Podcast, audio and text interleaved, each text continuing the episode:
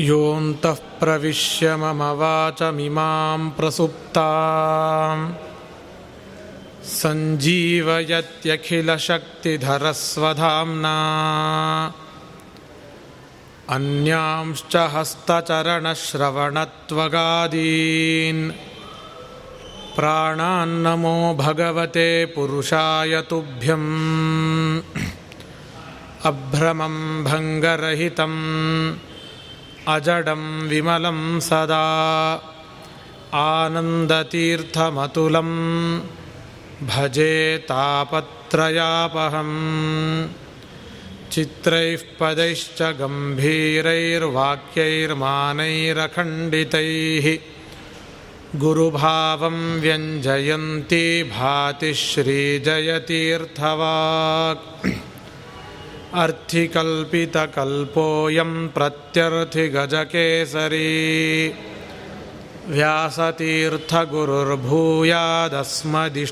व्यासतीर्थगुरुर्भूयादस्मदिष्टार्थसिद्धये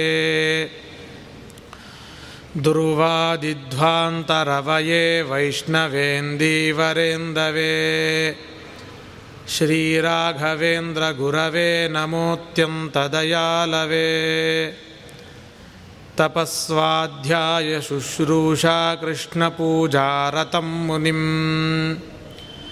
विश्वेशमिष्टदं वन्दे पर्योराट्चक्रवर्तिनम् पृथ्वीमण्डलमध्यस्थाः पूर्णबोधमतानुगाः वैष्णवा विष्णुहृदयास्तान्नमस्ये गुरून्मम ವಿದ್ಯಾ ಶ್ರೀಶತೀರ್ಥ ಗುರುಭ್ಯೋ ನಮಃ ಎರಡು ದಿನಗಳ ಪ್ರವಚನದಲ್ಲಿ ಹರಿದಾಸರು ಎಂತಹ ಒಂದು ಕ್ರಾಂತಿಯನ್ನು ನಡೆಸಿದ್ದಾರೆ, ಜಗತ್ತಿಗೆ ಸಾಮಾನ್ಯರಿಗೆ ಉಪಯೋಗ ಆಗುವಂತಹ ಯಾವೆಲ್ಲ ರೀತಿಯ ವ್ಯತ್ಯಾಸಗಳನ್ನು ಜಗತ್ತಿನಲ್ಲಿ ತಂದುಕೊಟ್ಟಿದ್ದಾರೆ ಅಂತ ಹೇಳಿ ಇಂತಹ ವಿಚಾರಗಳನ್ನು ನಾವು ನೋಡ್ತಾ ಬಂದ್ವಿ. ಮೊದಲನೇ ದಿನದ ಪ್ರವಚನದಲ್ಲೇ ನೋಡಿದಂತೇನೆ, ಹರಿದಾಸರು ಎರಡು ವಿಧದಲ್ಲಿ ಕ್ರಾಂತಿಯನ್ನು ಪ್ರಪಂಚದಲ್ಲಿ ಉಂಟು ಮಾಡಿದ್ರು ಕೃತಿಯಿಂದ. ಕೃತಿ ಅಂತಂದರೆ ತಾವು ರಚನೆ ಮಾಡಿರುವ ಗ್ರಂಥಗಳು. ಇನ್ನೊಂದು ಕೃತಿ ಅಂತಂದರೆ ತಮ್ಮ ನಡತೆ. ತಾವೇನು ನಡೆದು ಪ್ರಪಂಚಕ್ಕೆ ತೋರಿಸ್ತಾರೆ, ಅದರಿಂದಲೂ ಕೂಡ ಜಗತ್ತಿಗೆ ಒಂದು ಹೊಸ ಸಂದೇಶವನ್ನು ಕೊಟ್ಟು ಬದಲಾವಣೆ ಉಂಟಾಗುವಂತೆ ಮಾಡ್ತಾರೆ.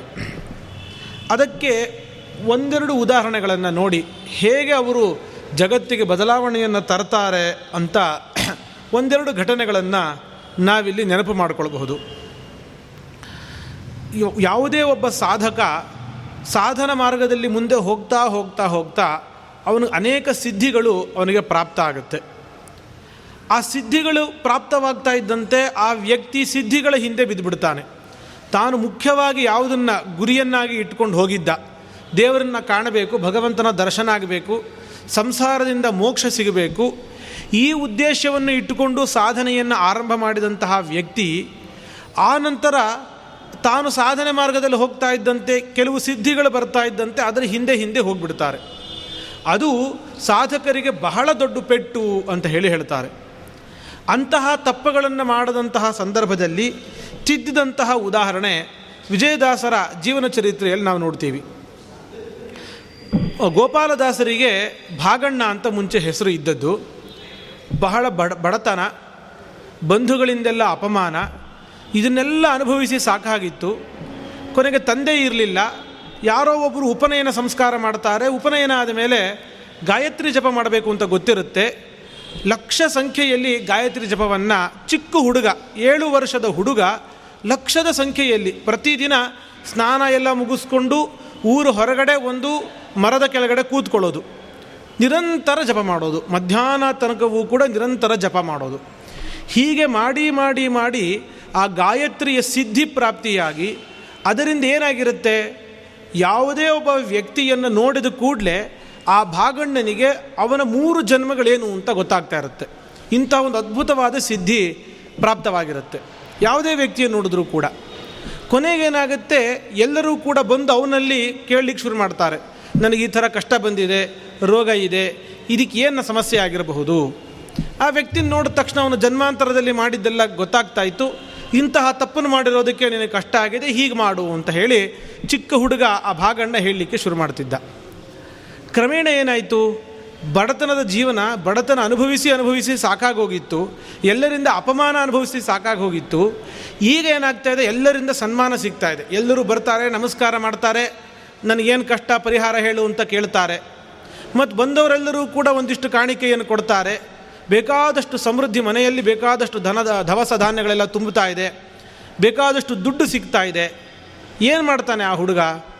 ಆ ಸಿದ್ಧಿಯನ್ನು ಈ ಥರ ತಾನು ತನ್ನ ಜೀವನಕ್ಕೋಸ್ಕರವಾಗಿ ಉಪಯೋಗಿಸ್ಕೊಳ್ಳಿಕ್ಕೆ ಆರಂಭ ಮಾಡ್ತಾನೆ. ಹೀಗೆ ಎಷ್ಟೋ ವರ್ಷಗಳ ಕಾಲ ತಾನು ಸಂಪಾದನೆ ಮಾಡಿದ ಸಿದ್ಧಿಯನ್ನು ತನ್ನ ಹೊಟ್ಟೆ ತುಂಬಲಿಕ್ಕೋಸ್ಕರವಾಗಿ ಉಪಯೋಗಿಸ್ಕೊಳ್ಳಿಕ್ಕೆ ಶುರು ಮಾಡ್ತಾನೆ. ಇದು ವಿಜಯದಾಸರಿಗೆ ಗೊತ್ತಾಗಿ, ಆ ವಿಜಯದಾಸರು ಇವನನ್ನು ಸರಿಮಾರ್ಗಕ್ಕೆ ತರಬೇಕು ಅಂತ ಹೇಳಿ ಒಂದು ದಿವಸ ಬರ್ತಾರೆ ಉತ್ತನೂರಿಗೆ. ಭಾಗಣ್ಣ ಇದ್ದಂತಹ ಸ್ಥಳ. ಆ ಊರಿಗೆ ಬಂದು, ನನ್ನ, ನಂದೇನಪ್ಪ, ನನ್ನ ಹಣೆಬರ ಏನು ಹೇಳು ಅಂತ ಅವನು ಮುಂದೆ ಕೂತ್ಕೊಂಡ್ರೆ, ಯಾರನ್ನು ನೋಡಿದ್ರೂ ಕೂಡಲೇ ಅವರು ಮೂರು ಜನ್ಮ ಗೊತ್ತಾಗ್ತಾ ಇದ್ದಂತಹ ಭಾಗಣ್ಣನಿಗೆ ವಿಜಯದಾಸರನ್ನು ನೋಡಿ ಏನೂ ಗೊತ್ತಾಗೋದಿಲ್ಲ. ಏನೂ ಗೊತ್ತಾಗೋದಿಲ್ಲ. ಸಂಪೂರ್ಣ ತಲೆ ಸ್ತಬ್ಧ ಆಗಿ ಹೋಗಿಬಿಡುತ್ತೆ. ಆಗ ಭಾಗಣ್ಣನಿಗೆ ಆಶ್ಚರ್ಯ ಆಗಿ ಇಲ್ಲ, ಯಾರೋ ಮಹಾನುಭಾವರೇ ಇರಬೇಕು ಅಂತ ಹೇಳಿ ಅವರ ಕಾಲಿಗೆ ಬಿದ್ದಾಗ ಅವರು ಭಾಗಣ್ಣನಿಗೆ ಉಪದೇಶ ಮಾಡಿ ತಿದ್ದಿ ದೇವರು ಕೊಟ್ಟಿರುವಂತಹ ಇಂತಹ ಅದ್ಭುತವಾದ ಸಿದ್ಧಿಯನ್ನು ಕ್ಷುಲ್ಲಕವಾದ ಯಾವುದೋ ಒಂದು ಪ್ರಯೋಜನಕ್ಕಾಗಿ ಉಪಯೋಗಿಸಬಾರದು. ಮತ್ತು ಸಾಧನ ಮಾರ್ಗದಲ್ಲಿ ಹೋಗುವಂತಹ ವ್ಯಕ್ತಿಗೆ ಇಂಥ ಸಿದ್ಧಿಗಳು ಬರ್ತಾನೇ ಇರುತ್ತೆ. ಬೇಡ ಅಂದರೂ ಕೂಡ ಇಂಥ ಸಿದ್ಧಿಗಳು ಸಿಗ್ತಾನೇ ಇರುತ್ತೆ. ನಾವು ಅಡುಗೆ ಮಾಡಲಿಕ್ಕೋಸ್ಕರ ಅಂಥೇಳಿ ಒಲೆ ಹೊತ್ತಿರ್ತೀವಿ ನಾವು. ಒಲೆ ಹೊತ್ತಿಸಿದಾಗ ನಮಗೆ ಒಳ್ಳೆಯ ಶಾಖ ಸಿಗುತ್ತೆ. ಹಾಗಂಥೇಳಿ ಅಡುಗೆ ಮಾಡೋದನ್ನು ಬಿಟ್ಬಿಟ್ಟು ಕೈ ಕಾಯಿಸ್ತಾ ಕೂತ್ಕೊಂಡ್ಬಿಡಬಾರ್ದು. ಅದೇ ಥರ ಸಾಧನೆ ಮಾಡುವಂತಹ ವ್ಯಕ್ತಿಗೆ ಇಂಥ ಸಿದ್ಧಿಗಳೆಲ್ಲ ಬರ್ತಾ ಇರುತ್ತೆ. ಅದನ್ನು ಸದ್ವಿನಿಯೋಗ ಮಾಡಿಕೊಳ್ಬೇಕು. ಈ ಇದೊಂದು ಎಲ್ಲ ಯೋಗಿಗಳು, ತಪಸ್ವಿಗಳು ಅನುಸರಿಸುವಂತಹ ನಿಯಮ ಏನು ಅಂತಂದರೆ, ಅಗತ್ಯ ಇಲ್ಲದೇನೆ ತಮ್ಮ ಸಿದ್ಧಿಯ ಪ್ರದರ್ಶನವನ್ನು ಮಾಡಬಾರದು. ಋಷಭದೇವ ಭಗವಂತ ಅವನ ಬಗ್ಗೆ ಹೇಳುವಾಗ ಭಾಗವತದಲ್ಲಿ ಇದೇ ಮಾತನ್ನು ಹೇಳ್ತಾರೆ, ಅವನಿಗೆ ಬೇಕಾದಷ್ಟು ಸಿದ್ಧಿಗಳು ಇದ್ದರೂ ಕೂಡ ಅದನ್ನು ಎಲ್ಲೂ ಪ್ರಪಂಚಕ್ಕೆ ಪ್ರಕಟಗೊಳಿಸ್ತಾ ಇರಲಿಲ್ಲ ಅಂತ ಹೇಳಿ. ಈ ಹಿಮಾಲಯದ ಗುಹೆಗಳಲ್ಲಿ ಕೆಲವು ಸಾಧಕರೆಲ್ಲ ಅವರು, ಅವರ ಸಿದ್ಧಿ ಬೇಕಾದಷ್ಟು ಸಿದ್ಧಿ ಇರುತ್ತೆ, ಜನಗಳೆಲ್ಲ ಬಂದು ಪೀಡಿಸ್ತಾರಂತೆ. ನಮಗದು ಬೇಕು, ಇದು ಬೇಕು, ನಮಗೆ ಅದನ್ನು ಕೊಡಿ, ಇದನ್ನು ಕೊಡಿ ಅಂತ ಹೇಳಿ. ಕೊನೆಗೆ ಅವರಿಂದ ದೂರಾಗಿ ಇರಬೇಕು ಅಂತ ಹೇಳಿ ಒಂದಿಷ್ಟು ಮನುಷ್ಯರ ಮೂಳೆಗಳನ್ನೆಲ್ಲ ತಂದು ತಮ್ಮ ಗುಹೆ ಮುಂದೆ ಹಾಕ್ಕೊಂಡಿದ್ರಂತೆ ಕೊನೆಗೆ ಎಲ್ಲ ಕಡೆ ಪ್ರಚಾರ, ಓ, ಆ ಬಾಬಾನ ಹತ್ರ ಹೋದರೆ ಅವರು ತಿಂದೇ ಹಾಕ್ಬಿಡ್ತಾರಂತೆ ಅಂತ ಹೇಳಿ. ಅಂದರೆ ತಮ್ಮನ್ನು ತಾವು ಈ ಥರನವರು ಸಂರಕ್ಷಣೆ ಮಾಡ್ಕೊಳ್ತಾರೆ.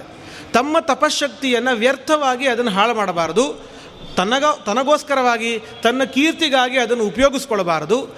ಜಗತ್ತಿಗಾಗಿ ಸದ್ವಿನಿಯೋಗ ಮಾಡಬೇಕು. ಇದನ್ನು ಇಂಥ ಒಂದು ಉಪದೇಶವನ್ನು ಭಾಗಣ್ಣನಿಗೆ ಕೊಟ್ಟು ಅವನನ್ನು ಸರಿದಾರಿಗೆ ತರ್ತಾರೆ ಮುಂದೆ ಅದೇ ಭಾಗಣ್ಣ ವಿಜಯದಾಸರ ಶಿಷ್ಯರಾಗ್ತಾರೆ. ವಿಜಯದಾಸರು ತಾವೇ ಪಾಠಗಳನ್ನೆಲ್ಲ ಹೇಳಿ ಅಂಕಿತ ಪ್ರದಾನವನ್ನು ಮಾಡ್ತಾರೆ. ಇದು ಒಂದು ಅವರ ಚರಿತ್ರೆಯಲ್ಲಿ ನೋಡುವಂಥದ್ದು. ಇನ್ನೊಂದು ಇನ್ನೊಬ್ಬರಿದ್ದರು ತಿಮ್ಮಣ್ಣದಾಸರು ಅಂತ ಹೇಳಿ. ಅವರು ಕೂಡ ವಿಜಯದಾಸರ ಶಿಷ್ಯರೇ. ಅವರು ಹುಟ್ಟಿದಾಗಿಂದಲೂ ಕೂಡ ವಿಜಯದಾಸರನ್ನು ನೋ, ಅವರನ್ನ ನೋಡಿದ್ರು. ಕೊನೆಗೆ ವಿಜಯದಾಸರ ಶಿಷ್ಯರೇ ಆಗಿರ್ತಾರವರು ವಿಜಯದಾಸರಲ್ಲಿ ಪರಮ ಭಕ್ತಿ ಇರುತ್ತೆ ಅವ್ರಿಗೆ.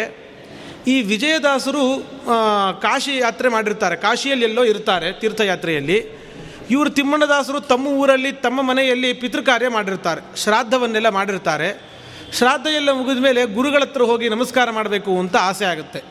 ಕೊನೆಗೆ ನಾನು ಪಿಂಡ ವಿಸರ್ಜನೆ ಮಾಡಿ ಬರ್ತೀನಿ ಅಂತ ಮನೆಗೆ ಹೇಳಿ, ಹೊರಗೆ ಬಂದವರು ತಮ್ಮ ಯೋಗ ಸಾಮರ್ಥ್ಯದಿಂದ ಕಾಶಿಗೆ ಹೋಗಿ, ಕಾಶಿಯಲ್ಲಿ ಗಂಗೆಯಲ್ಲಿ ಕಾಶಿ ಗಂಗೆಯಲ್ಲಿ ಅದನ್ನು ಪಿಂಡ ವಿಸರ್ಜನೆಯನ್ನು ಮಾಡಿ, ಅಲ್ಲೇ ಇದ್ದಂತಹ ವಿಜಯದಾಸರು ಕಾಲು ಮುಟ್ಟಿ ನಮಸ್ಕಾರ ಮಾಡ್ತಾರಂತೆ.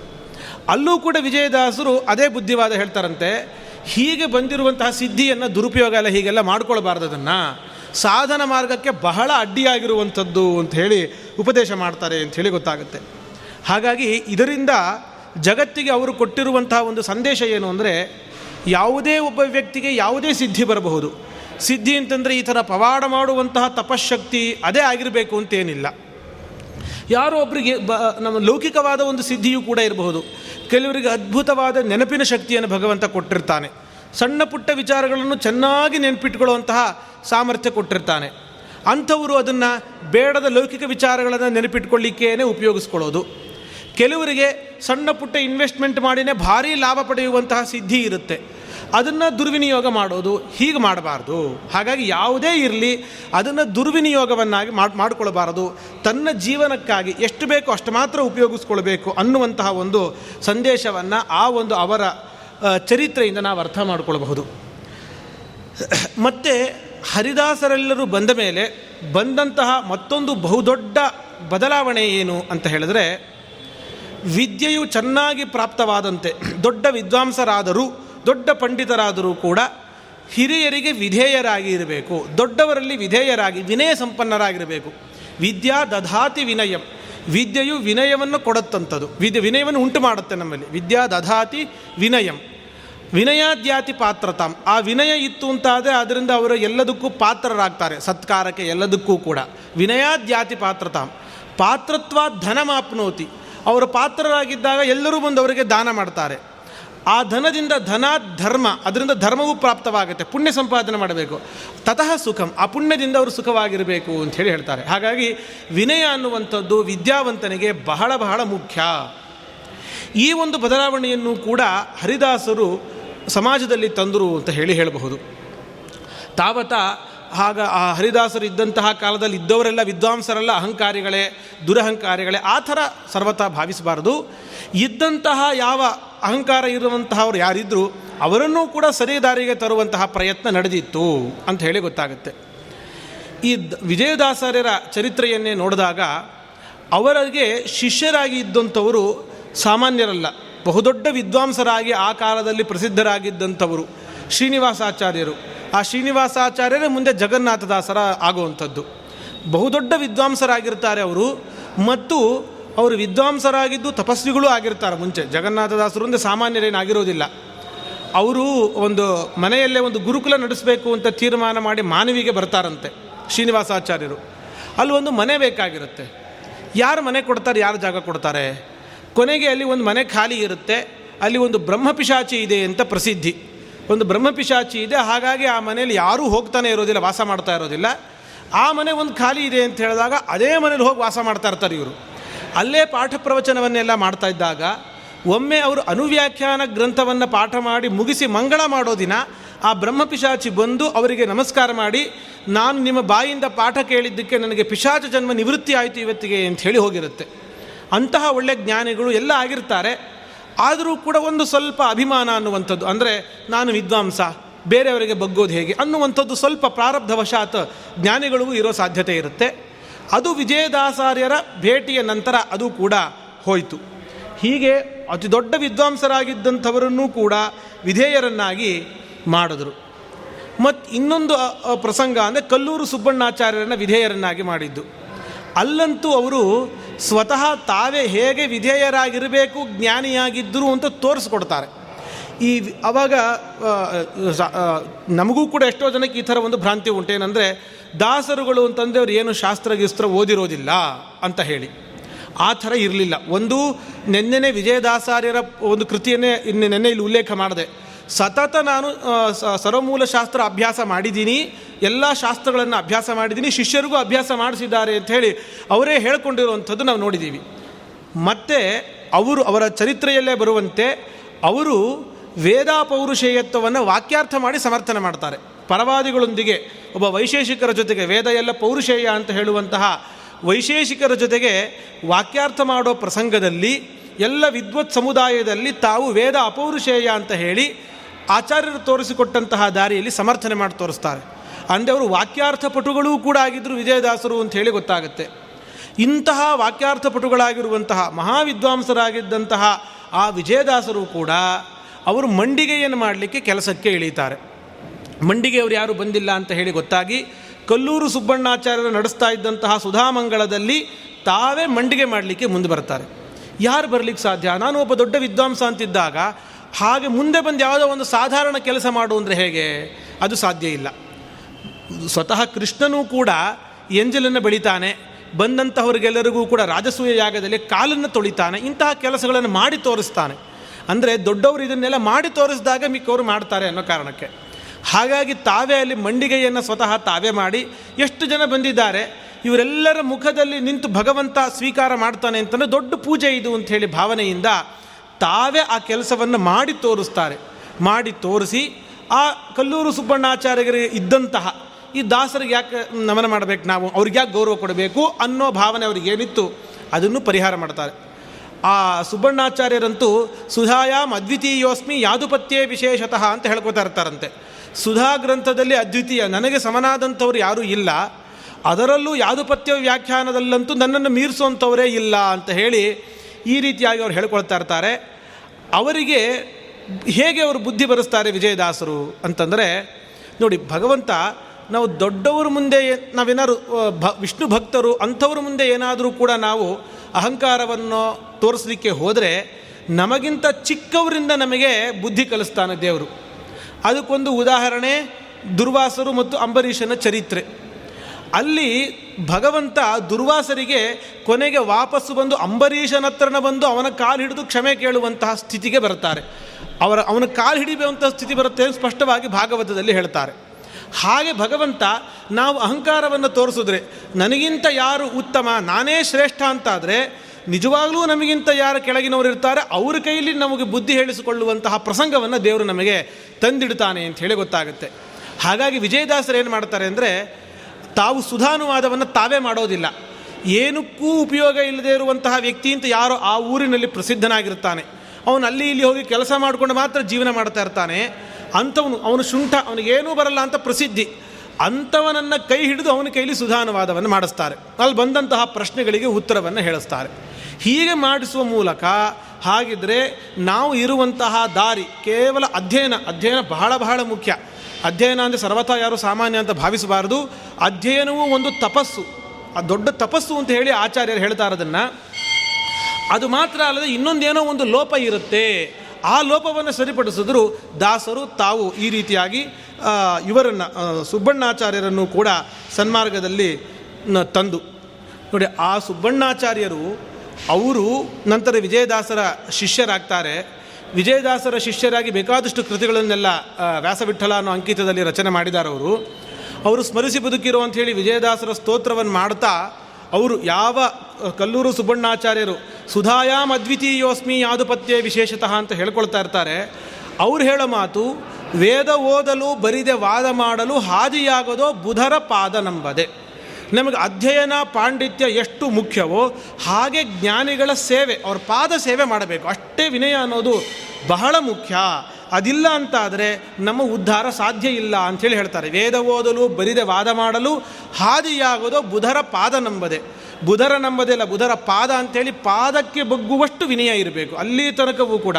ದೊಡ್ಡವರು ಕಂಡ್ರೆ ಅವ್ರ ಕಾಲು ಮುಟ್ಟಬೇಕು. ಅಷ್ಟು ವಿನಯ ಇತ್ತು ಅಂತಾದರೆ ಅವನಿಗೆ ಸರಿಯಾದ ಹಾದಿ ಸಿಗಲಿಕ್ಕೆ ಸಾಧ್ಯ ಅಂತ ಹೇಳಿ ಗೊತ್ತಾಗುತ್ತೆ. ಹಾಗಾಗಿ ಈ ಥರ ಬಹಳ ಒಂದು ದೊಡ್ಡದಾದಂತಹ ಒಂದು ಬದಲಾವಣೆಯನ್ನೇ ಆ ಹರಿದಾಸರ ಆ ಪರಂಪರೆಯಲ್ಲಿ ನಾವು ನೋಡಬಹುದು. ಆ ಮೂಲಕವಾಗಿ ಆನಂತರ ಬೇಕಾದಷ್ಟು ಜ್ಞಾನಿಗಳು ಬಂದರೂ ಕೂಡ ಅವರೆಲ್ಲರೂ ಕೂಡ ತಾವು ಹರಿದಾಸರಾದರು, ಹರಿದಾಸರಾಗಿ ಕೃತಿಗಳನ್ನು ರಚನೆ ಮಾಡಿದ್ರು. ಇದನ್ನೆಲ್ಲವನ್ನು ಕೂಡ ನಾವು ನಮ್ಮ ಇತಿಹಾಸದಲ್ಲಿ ನಾವೆಲ್ಲ ತಿಳಿದುಕೊಂಡೇ ತಿಳ್ಕೊಳ್ತೀವಿ. ಇದಕ್ಕೆ ಪುರಂದರದಾಸರದ್ದೇ ಒಂದೇ ಒಂದು ದೇವರ ನಾಮ ಇದೆ. ಆ ಒಂದೇ ದೇವ್ರ ನಾಮದಲ್ಲಿ ಎರಡು ಮಾತನ್ನು ಹೇಳ್ತಾರಲ್ಲಿ ಅತಿಜ್ಞಾನಿಯಾಗಬೇಕು. ಹೇಗಿರಬೇಕು? ಅತಿಜ್ಞಾನಿಯಾಗಬೇಕು. ಅಂದರೆ ಶಕ್ತಿ ಮೀರಿ ಜ್ಞಾನವನ್ನು ಸಂಪಾದನೆ ಮಾಡಲೇಬೇಕು. ಸಾಕಪ್ಪ ಓದಿದು ಇಷ್ಟು ಸಾಕು. ನನ್ನ ವಿದ್ಯಾರ್ಥಿ ಜೀವನ ಮುಗೀತು. ಇನ್ನು ನಾನು ಓದೋ ಅವಶ್ಯಕತೆ ಇಲ್ಲ ಅಂತನೋ. ಪರೀಕ್ಷೆಯಲ್ಲಿ ಪಾಸಾಗಲಿಕ್ಕೋಸ್ಕರ ಅಂತ ಓದೋದು ಹೀಗಲ್ಲ. ಅತಿಜ್ಞಾನಿಯಾಗಬೇಕು. ಎಷ್ಟು ಸಾಧ್ಯವೋ ಅಷ್ಟು ಜ್ಞಾನ ಸಂಪಾದನೆ ಮಾಡ್ಕೊಳ್ತಾ ಇರಬೇಕು. ಯಾಕೆಂದರೆ ಆಚಾರ್ಯರು ಹೇಳ್ತಾರೆ ಗೀತಾ ಭಾಷ್ಯದಲ್ಲಿ ಏಕಂಚ ತತ್ವತೋ ಜ್ಞಾತು ವಿನಾ ಸರ್ವಜ್ಞತಾಂ ನರಹ ಸಮರ್ಥೋ ಮಹೇಂದ್ರೋಪಿ, ತಸ್ಮಾತ್ ಸರ್ವತ್ರ ಜಿಜ್ಞಸೆ ಯಾವುದಾದ್ರೂ ಒಂದು ವಿಚಾರವನ್ನು ಇದಮಿತ್ತಂ ಅಂತ ನಾವು ತೀರ್ಮಾನ ಮಾಡಿ ತಿಳ್ಕೊಳ್ಬೇಕಾದ್ರೆ ನಮಗೆ ಅನೇಕ ಕ್ಷೇತ್ರಗಳ ಪರಿಜ್ಞಾನ ಇರಬೇಕು. ಶಾಸ್ತ್ರದ ಅನೇಕ ಶಾಖೆಗಳಲ್ಲಿ ಬಂದಿರುವ ವಿಚಾರಗಳ ಪರಿಜ್ಞಾನ ಇರಬೇಕು. ಒಂದು ವಿಚಾರವನ್ನು, ಯಾವುದೋ ಒಂದು ವೇದ ವಾಕ್ಯಕ್ಕೆ ಅರ್ಥ ಏನು ಅಂತ ತಿಳ್ಕೊಳ್ಬೇಕಾದ್ರೆ ಅವನಿಗೆ ವ್ಯಾಕರಣ ಗೊತ್ತಿರಬೇಕು ಮತ್ತು ವೇದದ ಅಂಗಗಳೇನೇನಿದೆ ಅದೆಲ್ಲದರ ಪರಿಜ್ಞಾನ ಇರಬೇಕು. ವ್ಯಾಕರಣ ಮಾತ್ರ ಅಲ್ಲ, ವೇದಾಂಗಗಳ ಎಲ್ಲದರ ಪರಿಜ್ಞಾನ ಬೇಕಾಗತ್ತೆ, ಪುರಾಣಗಳ ಜ್ಞಾನ ಬೇಕಾಗತ್ತೆ. ಯಾರು ಪುರಾಣ? ನಚೇತ್ ಪುರಾಣಂ ಸಂವಿದ್ಯಾತ್ ನೈವ ಸಸ್ಯಾದ್ವಿಚಕ್ಷಣ. ಪುರಾಣಗಳ ಪರಿಜ್ಞಾನ ಇದ್ದರೆ ಮಾತ್ರ ವೇದಗಳ ಸರಿಯಾಗಿ ಅರ್ಥ ಆಗುತ್ತೆ. ಬ್ರಹ್ಮಸೂತ್ರಗಳನ್ನು ಸರಿಯಾಗಿ ಓದಿರಬೇಕು. ಹಾಗಿದ್ದರೆ ತುಂಬ ಪರಿಜ್ಞಾನ ಬೇಕಾಗುತ್ತೆ ಒಂದನ್ನು ಸರಿಯಾಗಿ ಅರ್ಥ ಮಾಡ್ಕೊಳ್ಳಿಕ್ಕೆ. ಆದ್ದರಿಂದ ಸರ್ವತ್ರ ಜಿಜ್ಞಾಸೆ ಅಂತ ಆಚಾರ್ಯ ಹೇಳ್ತಾರೆ. ಆ ಅಭಿಪ್ರಾಯದಲ್ಲಿ ಹೇಳ್ತಾರೆ, ಅತಿಜ್ಞಾನಿಯಾಗಬೇಕು. ಆದರೆ ಅದೇ ಪದ್ಯದಲ್ಲಿ ಪುರಂದರದಾಸರು ಮುಂದೆ ಹೇಳ್ತಾರೆ, ಅರಿಯದಿದ್ದರೆ ಗುರು ಹಿರಿಯರನ್ನು ಕೇಳಬೇಕು. ಯಾವುದೋ ಒಂದು ವಿಚಾರ ಗೊತ್ತಿಲ್ಲ ಅಂತಾದರೆ ಅಲ್ಲ, ನಾನು ಇಷ್ಟು ತಿಳ್ಕೊಂಡಿದ್ದೀನಿ ಅಂತ ಜಗತ್ತಿನಲ್ಲಿ ಪ್ರಸಿದ್ಧನಾಗಿದ್ದೀನಿ. ಇನ್ನೊಬ್ಬರನ್ನು ಕೇಳೋದು ಹೇಗೆ? ನನಗೇನು ಗೊತ್ತಿಲ್ಲ ಅಂದ್ಕೊಂಡ್ರೆ ಏನು? ಅದನ್ನು ಸರ್ವಥಾ ಮಾಡಬಾರ್ದು. ಅರಿಯದಿದ್ದರೆ ತಿಳಿದವರಲ್ಲಿ ದೊಡ್ಡವರನ್ನು ಗುರು ಹಿರಿಯರನ್ನು ಗುರು ಹಿರಿಯರನ್ನು ಕೇಳಬೇಕು. ದೊಡ್ಡವರಲ್ಲಿ ಕೇಳಿ ನಾವು ಅದನ್ನು ತಿಳಿದುಕೊಳ್ಬೇಕು ಯಾಕೆ, ಪ್ರಪಂಚದಲ್ಲಿ ಎಲ್ಲರೂ ಕೂಡ ಸರ್ವಜ್ಞರಲ್ಲ. ಎಲ್ಲರಿಗೂ ಎಲ್ಲ ಗೊತ್ತಿರುತ್ತೆ ಅಂತೇನಿಲ್ಲ ಹಾಗಾಗಿ ತಿಳಿದವರಲ್ಲಿ ಸಂಕೋಚವಿಲ್ಲದೇನೆ ನಾವು ಕೇಳಿ ತಿಳ್ಕೊಳ್ಬೇಕು. ಹಾಗಾಗಿ ಯಾರಾದರೂ ನಮ್ಮಲ್ಲಿ ಏನಾದರೂ ಒಂದು ಪ್ರಶ್ನೆಯನ್ನು ಏನಾದರೂ ಕೇಳಿದ್ರೆ ಗೊತ್ತಿದ್ದರೆ ಹೇಳಬೇಕು, ಇಲ್ಲ ಅಂದರೆ ತಿಳ್ಕೊಂಡು ಹೇಳ್ತೀನಿ, ನೀನು ಬೇಕು. ಅದು ಬಿಟ್ಟು ನನಗೆ ಗೊತ್ತಿಲ್ಲ ಅಂತ ಏನು ಅನ್ಕೋತಾರೋ ಏನೋ ಅನ್ನೋ ಕಾರಣಕ್ಕಾಗಿ ಏನೋ ಒಂದು ಸರ್ವತಾ ಹೇಳಬಾರದು ಅಂತ ಹೇಳಿ ಗೊತ್ತಾಗುತ್ತೆ. ಹೀಗೆ ಇಂತಹ ಒಂದು ಇಂಥ ಒಂದು ಬದಲಾವಣೆಗಳು ಹರಿದಾಸರಿಂದ ನಡೆದಿದ್ದನ್ನು ನಾವು ನೋಡ್ತೀವಿ. ಇದರ ಜೊತೆಗೆ ಈ ಒಂದು ದಾಸ ಸಾಹಿತ್ಯ ಏನಿದೆ, ಆ ದಾಸ ಸಾಹಿತ್ಯ ನಿಜವಾಗಲೂ ಕೂಡ ಪರಿಣಾಮವನ್ನು ಉಂಟು ಮಾಡುತ್ತಾ ಸುಮ್ಮನೆ ಸಿನಿಮಾ ಹಾಡುಗಳನ್ನು ಕೇಳಿದಂತೆ ಮನೋರಂಜನೆಗೋಸ್ಕರ ಮಾತ್ರ ಕೇಳೋದ ಅಂದರೆ ಸರ್ವಥಾ ಅಲ್ಲ. ಬೇಕಾದಷ್ಟು ಅದು ಪರಿಣಾಮ ಉಂಟು ಮಾಡುತ್ತೆ ಅನ್ನಲಿಕ್ಕೆ ನಮಗೆ ಐತಿಹಾಸಿಕ ದಾಖಲೆಗಳೇ ಇದೆ. ಒಂದು ಮಾದನೂರು ವಿಷ್ಣು ತೀರ್ಥರ ಚರಿತ್ರೆ ಅತ್ಯಂತ ಪ್ರಸಿದ್ಧವಾಗಿ ಇರುವಂಥದ್ದು. ಅವರು ಜಯತೀರ್ಥಾಚಾರ್ಯರು. ಹಿಂದೆ ಹಿಂದೆ ಅವರು ಜಯತೀರ್ಥಾಚಾರ್ಯರಾಗಿದ್ದವರು ಅವರು. ಅವರು ಈ ಪ ಇದು ಪ್ರಸಿದ್ಧವಾದಂತಹ ಕಥೆಯೇ ಅದನ್ನು ಹೆಚ್ಚು ವಿವರಣೆ ಕೂಡ ಅವಶ್ಯಕತೆ ಇಲ್ಲ.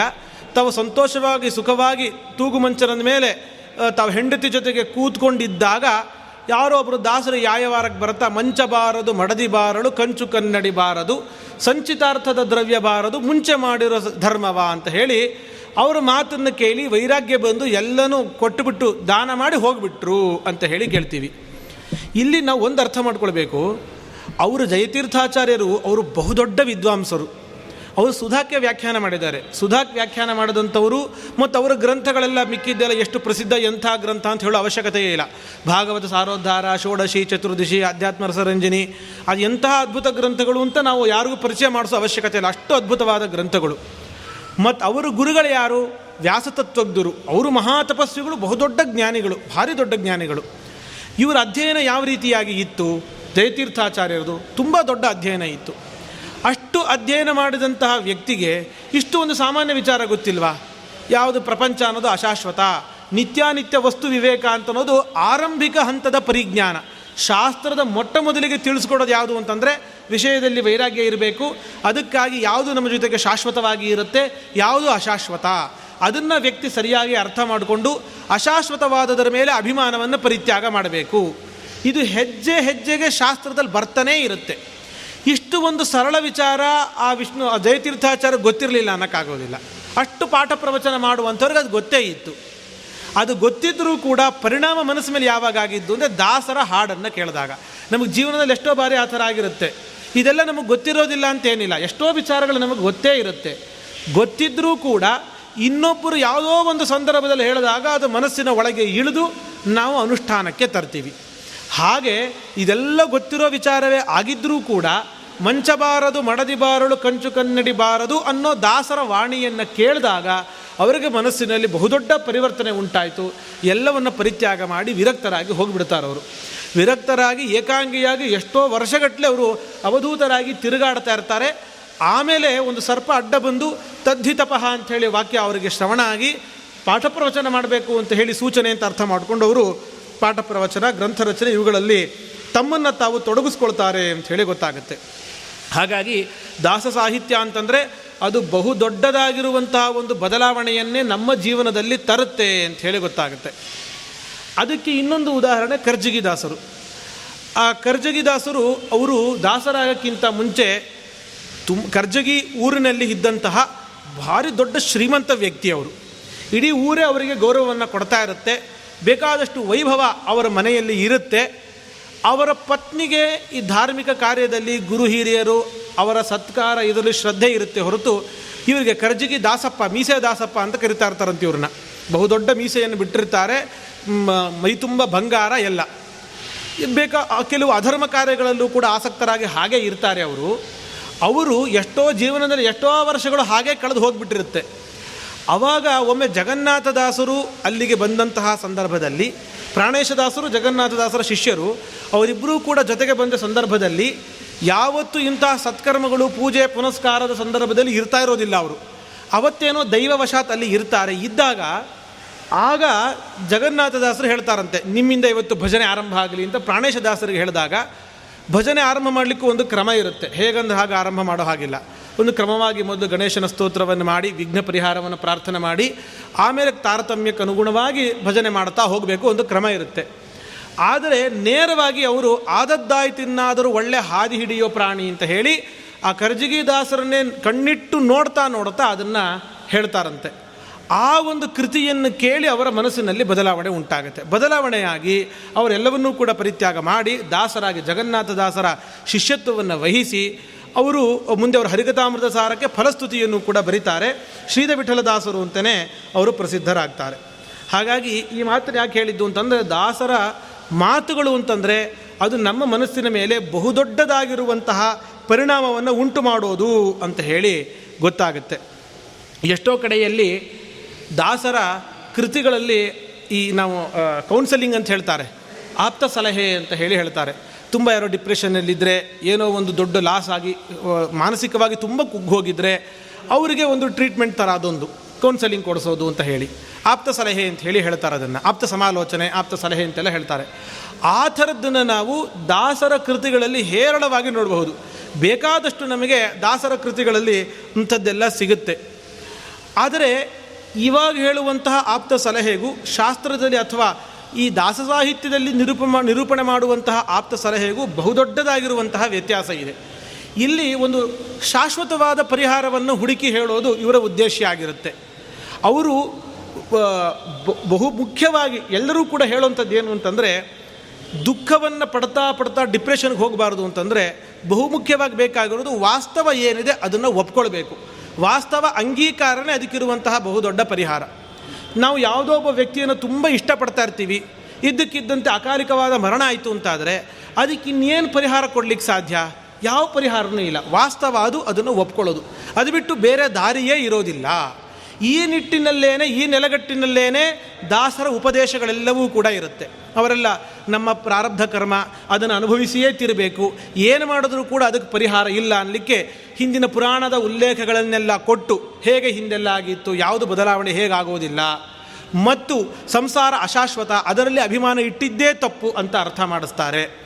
ಕಷ್ಟಗಳು ಬಂದಾಗ ತಾಳುವಿಕೆಗಿಂತ ತಪವು ಇನ್ನಿಲ್ಲ ಅಂತ ಹೇಳಿ ಅದನ್ನು ತಪಸ್ಸಿಗೆ ತಪಸ್ಸಿಗೆ ಸಮವಾಗಿ ಹೇಳ್ತಾರೆ ವಾದಿರಾಜ ಸ್ವಾಮಿಗಳು ನಾವು ತುಂಬ ಕಷ್ಟ ಅನುಭವಿಸ್ತಾ ಇದ್ದೀವಿ. ಏನಪ್ಪ ಅಂತಂದರೆ ಡಿಪ್ರೆಷನ್ಗೆ ಹೋಗೋ ಸಾಧ್ಯತೆ ಇರುತ್ತೆ. ಅದನ್ನು ಈ ನಿಟ್ಟಿನಲ್ಲಿ ಯೋಚನೆ ಮಾಡೋಣಂತೆ. ಇಲ್ಲ, ನಾವು ಒಂದು ತಪಸ್ ಮಾಡ್ತಾ ಇದ್ದೀವಿ ಅಂತ ಆಲೋಚನೆ ಮಾಡಿದಾಗ, ಓ, ನಾನೊಬ್ಬ ತಪಸ್ವಿ, ನಾನು ಜೀವನದಲ್ಲಿ ಕಷ್ಟಪಡ್ತಾ ಇದ್ದೀನಿ. ಸಂಸಾರಕ್ಕೋಸ್ಕರ, ಹೆಂಡತಿ ಮಕ್ಕಳಿಗೆ ಊಟ ಹಾಕ್ಲಿಕ್ಕೋಸ್ಕರ ನಾನು ಕಷ್ಟಪಡ್ತಾ ಇದ್ದೀನಿ ಅಂದರೆ ಅದು ಒಂದು ತಪಸ್ಸನ್ನು ಮಾಡ್ತಾ ಇದ್ದೀನಿ ಅಂತ ಆದರೆ ಅವಾಗ ಅವ್ರಿಗೆ ಅಷ್ಟು ಮನಸ್ಸಿಗೆ ಘಾಸಿ ಆಗೋದಿಲ್ಲ ಯಾಕಂದ್ರೆ ತಪಸ್ಸಂದಮೇಲೆ ಕಷ್ಟನೇ. ಋಷಿಗಳೇನು ಮಾಡ್ತಾರೆ? ಕಾಡಿಗೆ ಹೋಗಬೇಕು. ಅಲ್ಲಿ ಪರ್ಣಕುಟೀರ ಕಟ್ಕೊಂಡ್ರೂ ಪರ್ಣಕುಟೀರದ ಒಳಗೆ ವಾಸ ಮಾಡೋ ಹಾಗಿಲ್ಲ. ತಾವು ತಮ್ಮ ಅಗ್ ಅಗ್ನಿಯನ್ನು ಸಂರಕ್ಷಣೆ ಮಾಡಲಿಕ್ಕಷ್ಟೇ ಪರ್ಣಕುಟೀರ. ತಾವು ಮಾತ್ರ ಹೊರಗಡೆನೇ ಇರಬೇಕು. ಹೊರಗಡೆನೇ ಇದ್ದು ಮಳೆ ಬರಲಿ, ಗಾಳಿ ಇರಲಿ, ಏ ಬಿಸಿಲು, ಚಳಿ, ಏನಿದ್ರೂ ಕೂಡ ಹೊರಗಡೆನೇ ಇರಬೇಕು. ಬೇಯಿಸಿದ ಆಹಾರ ತಗೊಳ್ಳೋ ಹಾಗಿಲ್ಲ. ತಾನಾಗಿ ಉದುರಿರುವಂತಹ ಎಲೆಯನ್ನು ತಿಂದುಕೊಂಡು, ಗೆಡ್ಡೆ, ಗಣಸುಗಳನ್ನು ಬೇಯಿಸದೇ ಇರೋದನ್ನು ತಿಂದುಕೊಂಡು ಜೀವನ ಮಾಡಬೇಕು. ಅವರು ದೊಡ್ಡ ತಪಸ್ವಿಗಳಾಗ್ತಾರೆ. ಆ ತಪಸ್ವಿಗಳ ಚರಿತ್ರೆ ಕೇಳಿದಾಗ ನಮಗೆ ಅವರಲ್ಲಿ ಭಕ್ತಿ ಬರುತ್ತೆ. ಅಂಥದ್ದೇ ಒಂದು ತಪಸ್ಸನ್ನು ನಾನು ಮಾಡ್ತಾ ಇರೋದು, ನನ್ನ ಜೀವನವೇ ಒಂದು ತಪಸ್ಸು ಅನ್ನೋ ಭಾವನೆ ಬಂದಾಗ, ಕಷ್ಟಗಳನ್ನು ನಾವು ಸಹಿಸಿಕೊಳ್ತಾ ಇದ್ದೀವಿ ಅಂದರೆ ಅದೇ ಒಂದು ತಪಸ್ಸು ಅನ್ನೋ ಭಾವನೆ ಬಂದಾಗ, ಆ ಕಷ್ಟಗಳನ್ನು ಹೇಗಾದರೂ ಅವನು ದಾಟಲಿಕ್ಕೆ ಸಾಧ್ಯ ಆಗುತ್ತೆ. ಈ ಥರದ ಒಂದು ಕೌನ್ಸಲಿಂಗ್ ರೀತಿಯ ಮಾತುಗಳನ್ನು ನಾವು ದಾಸರ ಉಪದೇಶಗಳಲ್ಲಿ ನಾವು ನೋಡಬಹುದು. ಮತ್ತು ಆರು ಒಲಿದರೇನು, ಆರು ಮುನಿದರೇನು, ಇಂತಹ ಮಾತುಗಳು ಕೂಡ ಬರುತ್ತೆ. ಯಾರಿಂದ ನಮಗೆ ಮಾನವನ್ನು ಅಪೇಕ್ಷೆ ಪಡಬಾರದು ನಾವು, ಸನ್ಮಾನವನ್ನು ಕೂಡ ಅಪೇಕ್ಷವನ್ನು ಅದು ಅಪಮಾನ ಬರಲಿ, ಸನ್ಮಾನ ಬರಲಿ, ಎರಡನ್ನೂ ಕೂಡ ಸಮವಾಗಿ ಸ್ವೀಕಾರ ಮಾಡಬೇಕು. ಇಂತಹ ಒಂದು ಉಪದೇಶ ಏನಿದೆ, ಈ ಉಪದೇಶದಿಂದ ನಮಗೆ ಒಂದು ಶಾಶ್ವತವಾದ ಮನಃಶಾಂತಿ ಸಿಗುತ್ತೆ. ಅದು ಬಿಟ್ಟು ಬೇರೆ ಇನ್ಯಾವುದೇ ರೀತಿಯಾಗಿರುವಂತಹ ಒಂದು ಉಪದೇಶ ಕೊಟ್ಟರೂ ಕೂಡ ಅದು ತಾತ್ಕಾಲಿಕವಾದ ಒಂದು ಪರಿಹಾರ ಆಗುತ್ತೆ ಹೊರತು ಶಾಶ್ವತವಾದ ಮನಃಶಾಂತಿಗೆ ಕಾರಣ ಆಗೋದಿಲ್ಲ. ಇದೇ ವಾಸ್ತವ. ನಮ್ಮ ಕರ್ಮವನ್ನು ನಾವು ಅನುಭವಿಸಿಯೇ ತೀರ್ಮಾನ ತೀರ್ಮಾನ. ಇಂತಹ ಒಂದು ಮನಸ್ಥಿತಿಯನ್ನು ನಾವು ಬಳಸಿಕೊಂಡಿದ್ದೇ ಆದಲ್ಲಿ ಆಗ ಅವನು ಶಾಶ್ವತವಾಗಿ ಮನಃಶಾಂತಿಯನ್ನು ಪಡೆದುಕೊಳ್ಳಲಿಕ್ಕೆ ಸಾಧ್ಯ ಆಗುತ್ತೆ. ಇಂತಹ ಉಪದೇಶಗಳನ್ನು ನಿಮಗೆಲ್ಲ ಗೊತ್ತಿರುತ್ತೆ ಅನ್ನೋ ಕಾರಣಕ್ಕೆ ನಾನು ಕೃತಿಗಳನ್ನು ಒಂದೊಂದನೇ ಹೇಳ್ತಾ ಹೋಗ್ತಾ ಇಲ್ಲ. ಬೇಕಾದಷ್ಟು ಇಂಥ ಕೃತಿಗಳನ್ನು ನಾವು ನೋಡಬಹುದು. ಜೊತೆಗೆ ಸಾಮಾನ್ಯರಿಗೆ ಅದರಲ್ಲೂ ಕೂಡ ಸ್ತ್ರೀಯರಿಗಂತೂ ಬಹುದೊಡ್ಡ ಉಪಕಾರವನ್ನು ಮಾಡಿದ್ದಾರೆ. ಹೇಗೆ? ಅವರಿಗೆ ನೆನ್ನೆ ಪ್ರವಚನದಲ್ಲಿ ಹೇಳಿದಂತೆ ತುಂಬ ಎಲ್ಲ ಶಾಸ್ತ್ರದಲ್ಲಿ ಬಂದಿರುವ ಎಲ್ಲ ಪ್ರಮೇಯಗಳನ್ನು ಸುಳಾದಿಗಳಲ್ಲಿ ತಿಳಿಸಿದ್ದಾರೆ. ಅದನ್ನು ಯಾರು ಒಂದೇ ಒಂದು ಸುಳಾದಿ ಬಿಡದಂತೆ, ದಾಸರುಗಳ ಎಲ್ಲ ಸುಳಾದಿಯನ್ನು ಯಾರು ಓದುತ್ತಾರೋ ಅವರು ಸರ್ವಮೂಲ ಓದಿದ್ದೀವಿ ಅಂತ ತೃಪ್ತಿ ಪಡಬಹುದು ಧೈರ್ಯವಾಗಿ ತೃಪ್ತಿ ಪಡಬಹುದು ಆ ಎಲ್ಲ ವಿಚಾರಗಳು ಕೂಡ ಅದರಲ್ಲಿ ಬಂದಿದೆ. ಈ ಥರ ಒಂದು ಉಪಕಾರವನ್ನು ಮಾಡಿದ್ದಾರೆ. ಜೊತೆಗೆ ಅವರಿಗೆ ಪ್ರತ್ಯೇಕವಾಗಿ ಒಂದು ಸಾಧನೆಗೆ ಸಮಯ ಅಂತ ಇರೋದಿಲ್ಲ. ಗಂಡಸರು ನಾವು ಪಾಠ ಮಾಡ್ತೀವಿ, ವೇದಾಧ್ಯಯನ ಮಾಡ್ತೀವಿ, ಪೂಜೆ ಮಾಡ್ತೀವಿ, ಈ ಥರ ಒಂದು ಪ್ರತ್ಯೇಕ ಒಂದು ಸಮಯ ಇಟ್ಟಂತೆ ಹೆಣ್ಣು ಮಕ್ಕಳಿಗೆ ಅವಕಾಶ ಇರೋದಿಲ್ಲ. ಅವರಿಗೆ ಮನೆಯ ಕೆಲಸವೇ ಅವರಿಗೆ ಒಂದು ಸಾಧನೆ ಅಂತ ಇದೆಲ್ಲ ಶಾಸ್ತ್ರದಲ್ಲಿ ಹೇಳಿರುವಂಥ ವಿಚಾರವೇ. ಆದರೆ ಜನರಲ್ಲಿ ಜಾಗೃತಿ ಮೂಡಿಸಬೇಕಾಯ್ತದು. ಜನರು ಮರ್ತೋದಂತೆ ಆಗಿತ್ತು. ಆ ಒಂದು ಜಾಗೃತಿಯನ್ನು ಮೂಡಿಸ್ತಾರೆ. ಅದಕ್ಕೆ ಪುರಂದರದಾಸರ ಒಂದು ಪದ್ಯ ಇದೆ. ನಾವು ಪ್ರತಿನಿತ್ಯ ಪ್ರಾತಸ್ತೋತ್ರದಲ್ಲಿ ಹೇಳ್ತೀವಿ ನಾವು, ಸರ್ವಂ ತ್ವದಾರಾ, ತ್ವದಾರಾಧನಮೇವ ಭೂಯ ನಾ ಏನು ಮಾಡ್ತೀನಿ, ಅದೆಲ್ಲವೂ ನಿನ್ನ ಆರಾಧನೆಯೇ ಆಗಲಿ ಅಂತ ಹೇಳಿ ಶಾಸ್ತ್ರ ವಚನ ಅದನ್ನೇ ಇಲ್ಲಿ ಕನ್ನಡದಲ್ಲಿ ಮಾಡಿ ಹೇಳ್ತಾರೆ. ವಿಧಿ ನಿನ್ನ ಸ್ಮರಣೆ ನಿಷೇಧ ವಿಸ್ಮೃತಿ ಎಂಬ ವಿಧಿಯನೊಂದನೆ ಬಲ್ಲರಲ್ಲದೆ ಮತ್ತೊಂದು ವಿಧಿ ನಿಷೇಧ ನಿನ್ನವರಿಗೆಂತೋ ಹರಿಯೇ. ನಾವು ಇದು ಸರಿ, ಇದು ತಪ್ಪು ಅಂತ ಹೆಂಗೆ ತೀರ್ಮಾನ ಮಾಡ್ಕೊಳ್ಳೋದು ಅಂದರೆ ಯಾವುದು ಭಗವಂತನ ಸ್ಮರಣೆಗೆ ಕಾರಣ ಆಗಿರುತ್ತೋ ಅದೆಲ್ಲ ವಿಧಿ ಮಾಡಬಹುದು. ಯಾವುದು ಭಗವಂತನ ವಿಸ್ಮರಣೆಗೆ ಕಾರಣ ಆಗಿರುತ್ತೋ ಅದೆಲ್ಲ ನಿಷೇಧ. ಈ ಒಂದು ಚೌಕಟ್ಟನ್ನು ಇಟ್ಟುಕೊಂಡಾಗ ನಾವೇನು ಅಡುಗೆ ಮಾಡಬಹುದು, ಮಕ್ಕಳಿಗೆ ಊಟ ಮಾಡಿಸಬಹುದು, ಬೇರೆ ಇನ್ನೇ ಕಸ ಗುಡಿಸಬಹುದು, ಏನೇ ಮಾಡಬಹುದು. ಅದೆಲ್ಲದರ ಜೊತೆಗೆ ಭಗವಂತನ ಸ್ಮರಣೆ ಇತ್ತು ಅಂದರೆ ಅದೇ ಭಗವಂತನ ಆರಾಧನೆ ಆಗೋಗುತ್ತೆ. ಮಿಂದದ್ದೇ ಗಂಗಾದಿ ಪುಣ್ಯತೀರ್ಥಂಗಳು, ಬಂದದ್ದೇ ಪುಣ್ಯಕಾಲ ಸಾಧು ಜನರು. ಸಾಧು ಜನರು ಬಂದರು ಅಂದರೆ ಅದೇ ಪುಣ್ಯಕಾಲ. ಅದಕ್ಕೋಸ್ಕರ ಪ್ರತ್ಯೇಕವಾಗಿ ಶ್ರಮ ಪಡೋ ಅವಶ್ಯಕತೆ ಇಲ್ಲ. ನಿಂದದ್ದೇ ಗಯಾ ವಾರಣಾಸಿ ಕುರುಕ್ಷೇತ್ರ. ಸಂದೇಹವೇಕೆ ಮದ್ದಾನೆ ಪೋದುದೇ ಬೀದಿ. ಮದ್ದಾನೆ ಅದಕ್ಕೆ ಪ್ರತ್ಯೇಕ ದಾರಿ ಬೇಕಾಗಿಲ್ಲ. ಅದು ಹೋಗ್ತಾ ಇದ್ದರೆ ದಾರಿ ತಾನಾಗೆ ಸೃಷ್ಟಿಯಾಗ್ತಾ ಇರುತ್ತೆ. ಹಾಗಾಗಿ ನೀವು ಪ್ರತ್ಯೇಕ ಪ್ರಯತ್ನ ಬೇಡ ಸಾಧನೆಗೆ. ನೀವೇನು ಮಾಡ್ತೀರೋ ಅದನ್ನು ಮಾಡಿರಿ, ಅದೇ ಸಾಧನೆ ಆಗಿ ಹೋಗುತ್ತೆ. ಕಂಡ ಕಂಡದ್ದೆಲ್ಲ ನಿನ್ನ ಮೂರ್ತಿಗಳು ಭೂಮಂಡಲ ಶಯನವೇ ದಂಡ ಪ್ರಣಾಮ. ನೆಲದ ಮೇಲೆ ಮಲಗಿದ್ರೆ ಅದೇ ನಿನಗೆ ನಮಸ್ಕಾರ. ತಣ್ಣ ತಂಡದ ಕ್ರಿಯೆಗಳೆಲ್ಲ ನಿನ್ನ ಪೂಜೆ, ಮಂಡೆ ಬಾಗಿಸಿ ನಮಿಬ ಭಾಗವತ ಜನಕ್ಕೆ ಇಂಥ ಯಾರು ಭಗವದ್ಭಕ್ತರಿಗೆ ನಮಸ್ಕಾರ ಮಾಡಿ ಕರ್ಮಗಳನ್ನು ಮಾಡ್ತಾರೆ, ಆ ಎಲ್ಲ ಕರ್ಮಗಳು ಕೂಡ ಅವರಿಗೆ ಪೂಜೆ ಆಗತ್ತೆ. ನಡೆವ ನಡೆಗಳು ಎಲ್ಲ ಲಕ್ಷ ಪ್ರದಕ್ಷಿಣೆ. ನುಡಿ ನುಡಿಗಳು ಎಲ್ಲ ಗಾಯತ್ರಿ ಮಂತ್ರ. ಕಂಡ ವಿಷಯ ಸುಖವೆಲ್ಲ ಇಂದ್ರಿಯಾಗ್ನಿಯಲ್ಲಿ ಹೋಮ. ದೃಢ ಪ್ರ ದೃಢ ಪ್ರಾಜ್ಞರೇನ ಮಾಡಿದ ರದೇ ಮರ್ಯಾದೆ ಅಂತ ಹೇಳಿ ಈ ಥರ ಸುಮಾರು ಒಂದು ಐದು ಶ್ಲೋಕಗಳಲ್ಲಿ ನಮಗೆ ಅನುಸಂಧಾನ ಇದ್ದರೆ ನಮಗೆ ಪ್ರತ್ಯೇಕ ಒಂದು ಶ್ರಮ ಬೇಕಾಗಿಲ್ಲ ಕಲಿಯುಗದಲ್ಲಿ ಅಂತ ಹೇಳಿ ಅದನ್ನು ಅರ್ಥ ಮಾಡಿಸಿ ಅನುಸಂಧಾನದ ಮಹತ್ವವನ್ನು ಜಗತ್ತಿಗೆ ಸಾರ್ತಾರೆ. ಆ ನಂತರ ಬಹುದೊಡ್ಡ ಬದಲಾವಣೆ ಆಗಿದೆ. ಇವತ್ತಿಗೆ ಮನೆ ಮನೆಗಳಲ್ಲಿ ಪ್ರತಿಯೊಬ್ಬರೂ ಕೂಡ ಈ ಹರಿಕತಾಮದ ಸಾರ, ಸುಳಾದಿಗಳು ಈ ವಿಚಾರಗಳನ್ನು ತಿಳ್ಕೊಂಡಿರ್ತಾರೆ. ಯಾವುದರಲ್ಲಿ ಏನು ಭಗವದ್ ರೂಪ ತುಂಬ ಚೆನ್ನಾಗಿ ತಿಳ್ಕೊಂಡಿರ್ತಾರೆ. ನಿಜವಾಗ್ಲೂ ಸಂತೋಷದ ಸಂಗತಿ. ಇದು ಭಗವದ್ ರೂಪ, ನಾವು ಇದನ್ನು ಚಿಂತನೆ ಮಾಡಬೇಕು, ಹೀಗೆ ಮಾಡಬೇಕು. ಇಷ್ಟೆಲ್ಲ ಒಂದು ದೊಡ್ಡದೊಂದು ಕ್ರಾಂತಿ ಇವತ್ತಿಗೆ ನಡೀತಾ ಇದೆ ಅಂತಂದರೆ, ಅದರ ಹಿಂದೆ ದಾಸರ ಅನುಗ್ರಹ, ಅವರ ಕೃಪೆ ಅಂತ ಹೇಳಬೇಕು. ದಾಸರ ಕೃತಿಗಳು ಇರಲಿಲ್ಲ ಅಂದರೆ, ಹರಿಕಥಾಮೃತ ಸಾರ, ಸುಳಾದಿಗಳು ಇರಲಿಲ್ಲ ಅಂದರೆ ಬಹುಶಃ ಇಷ್ಟು ದೊಡ್ಡ ಮಟ್ಟದಲ್ಲಿ ಈ ಒಂದು ಕ್ರಾಂತಿ ಸಾಧ್ಯ ಆಗ್ತಾ ಇರಲಿಲ್ಲ ಅಂತಲೇ ಹೇಳಬಹುದು.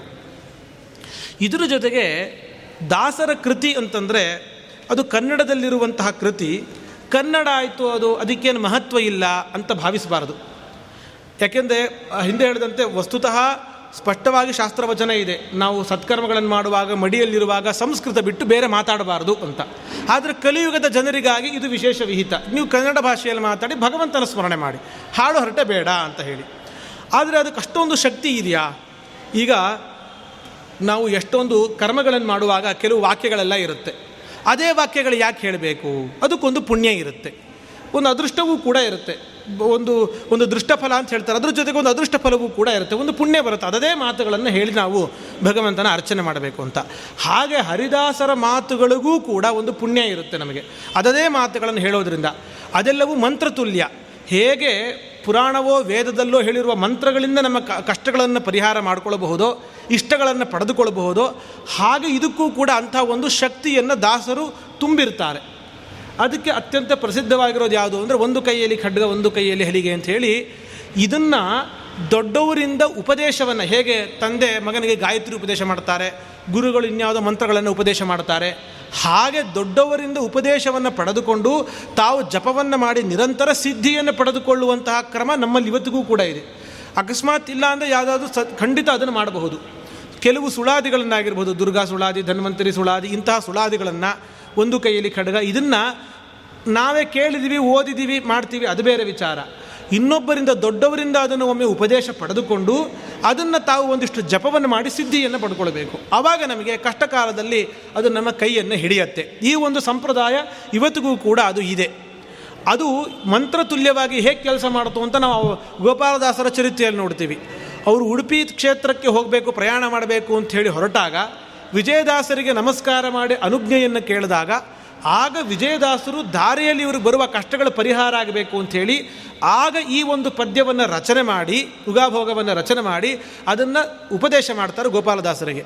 ಅದನ್ನು ನಿರಂತರ ಅದನ್ನು ಪಠಿಸ್ತಾ ಪಠಿಸ್ತಾ ಹೋಗುವಾಗ ಆ ಘಟ್ಟವನ್ನು ಇಳಿಯೋ ಸಂದರ್ಭದಲ್ಲಿ ಆ ದರೋಡೆಕೋರರು, ಮಂಡಗದ್ದೆ ಭೀಮ ಅಂತ ಅವರ ಚರಿತ್ರೆಯಲ್ಲಿ ಬರುತ್ತದು.